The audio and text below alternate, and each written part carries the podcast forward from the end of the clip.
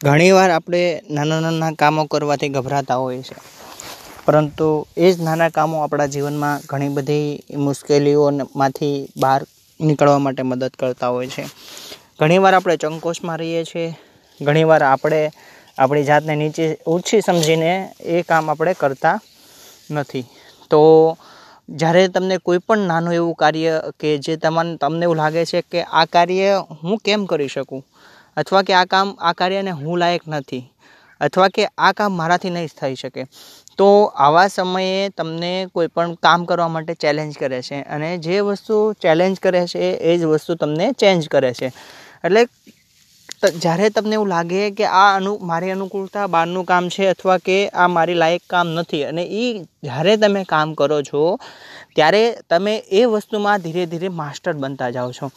અને જ્યારે તમે બધા કામમાં સફળતાપૂર્વક પૂર્ણ કરો છો, બધા કામને સફળતાપૂર્વક પૂર્ણ કરો છો, ત્યારે એ નાની નાની બારીકાઈ જે વસ્તુ જે છે, તમે નાની નાની જે વસ્તુ શીખ્યા છો, એ તમને ઘણી બધી મદદરૂપ બનશે. એટલે મિત્રો, મારું કહેવાનું તમને એટલું જ છે કે જે પણ તમને કામ મળે, જે પણ વસ્તુ મળે, જે પણ ક્ષણે તમને જે કામ આપવામાં આવે અથવા કે તમને એવું લાગે છે કે આમાં કરવું છે એ તમે કરી જાણો. જ્યારે તમને કરો છો એટલે જીવનના ઘણા બધા એવા અનુભવો તમને શીખવા મળશે અને એ અનુભવ દ્વારા તમે તમારા જીવનમાં નાની એવી પણ પ્રગતિ કરશો, એ નાની એવી પ્રગતિ તમને જીવનમાં ધીરે ધીરે ધીરે ધીરે ધીરે કરતાં ક્યાં સુધી પહોંચાડી દેશે તમને પણ ખ્યાલ નહીં આવે.